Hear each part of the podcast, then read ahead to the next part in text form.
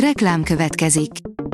Ezt a műsort a Vodafone Podcast Pioneers sokszínű tartalmakat népszerűsítő programja támogatta, mely segít abban, hogy hosszabb távon és fenntarthatóan működjünk, és minél több emberhez érjenek el azon értékek, amikben hiszünk. Reklám hangzott el. Szórakoztató és érdekes lapszemlén következik. Alíz vagyok, a hírstart robot hangja.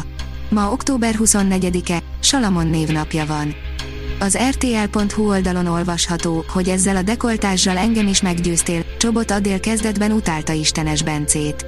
Csobot Adél a 2012-es X-Faktor versenyzőjeként tűnt fel. Azóta Istenes Bencével családot alapítottak, két gyerekük született. Adélt viszont kezdetben egyáltalán nem fűzték gyengét szálak a műsorvezetőhöz, Bence ugyanis rendszeresen beszólogatott neki. Adél annyira utálta őt, hogy kifejezetten kérte, ne kelljen az After X-be bemennie hozzá. Az NLC oldalon olvasható, hogy ápolóként dolgozott, 400 embert gyilkolhatott meg. Bár a másik nővér című Netflixes film sikeréhez minden adott lenne, True Crime, Jessica Chastain, Eddie Redmayne, a thriller mégsem ért fel az elvárásainkhoz. A londoni filmfesztiválról jelentjük. Az igényes férfi.hu oldalon olvasható, hogy a megfigyelő, a Netflix új sikerszériája mindent visz. A megfigyelő egyszerűen perfettó, tökéletes a színészek játéka, a horror elemek, az abszurditás, minden a helyén van. Egy barátság kezdete, ez volt Bud Spencer és Terence Hill legelső találkozása, írja a filmezzünk. Terence Hill és Bud Spencer barátsága világhírű, ám azt kevesen tudják, hogy milyen körülmények között találkozott először a két színész legenda. A MAFA oldalon olvasható, hogy szörnyeteg, a Jeffrey Dahmer sztori, ne sajnáld a sorozatgyilkost.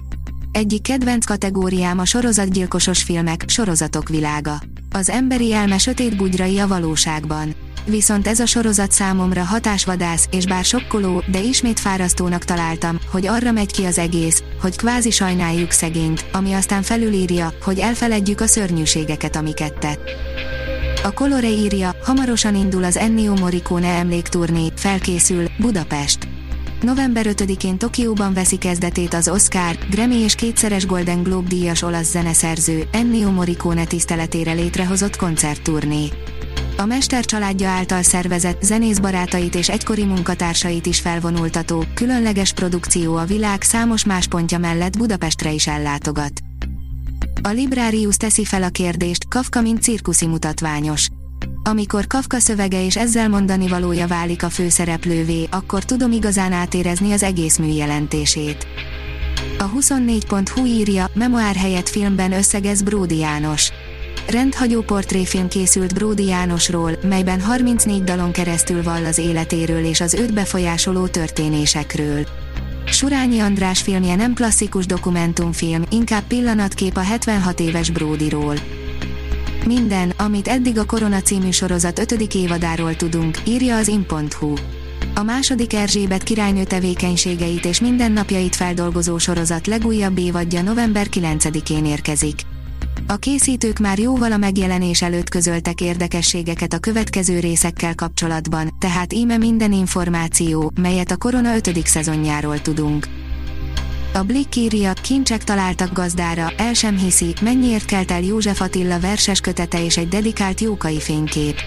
Több mint két millió forintért kelt el József Attila Medvetánc című kötete, Teller Ede könyvéért és 18 sportoló aláírásáért pedig félmillió forintnál is többet fizettek az antikvárium.hu vasárnap este zárult aukcióján.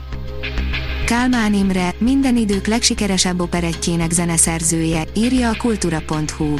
1882. október 24-én született Siófokon Kálmán Imre, a máig legnépszerűbb magyar operett, a Csárdás királynő szerzője.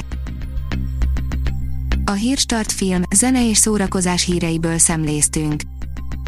Ha még több hírt szeretne hallani, kérjük, látogassa meg a podcast.hírstart.hu oldalunkat, vagy keressen minket a Spotify csatornánkon, ahol kérjük, értékelje csatornánkat 5 csillagra.